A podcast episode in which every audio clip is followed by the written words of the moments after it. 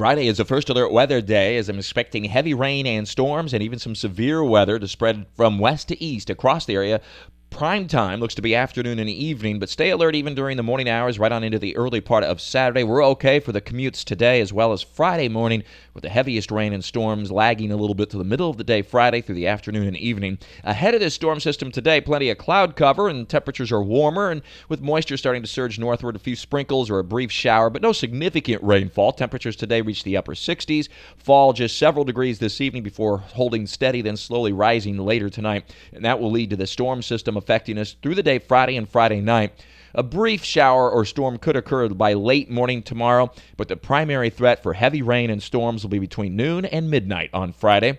With a threat for very heavy rainfall, an average of 1 to 3 inches, but locally 4 inches or more, which will cause some problems given the saturated ground with the heavy rainfall of the last couple of weeks. So, flood prone areas, stay alert, and if you're driving, beware of ponding of water and the potential for some hydroplaning. A flood watch is in effect already for Friday and Friday night.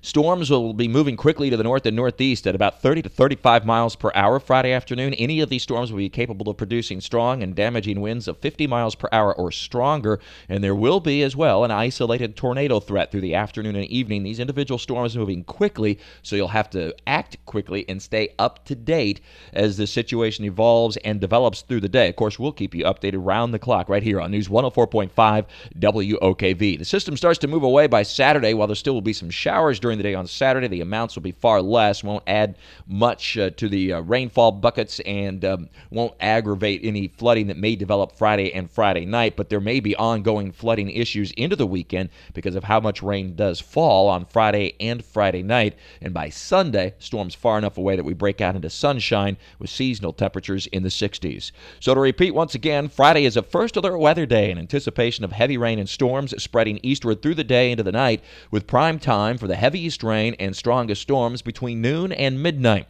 There'll be the potential for several inches of rain and severe storms that could produce strong and damaging winds, along with isolated tornadoes.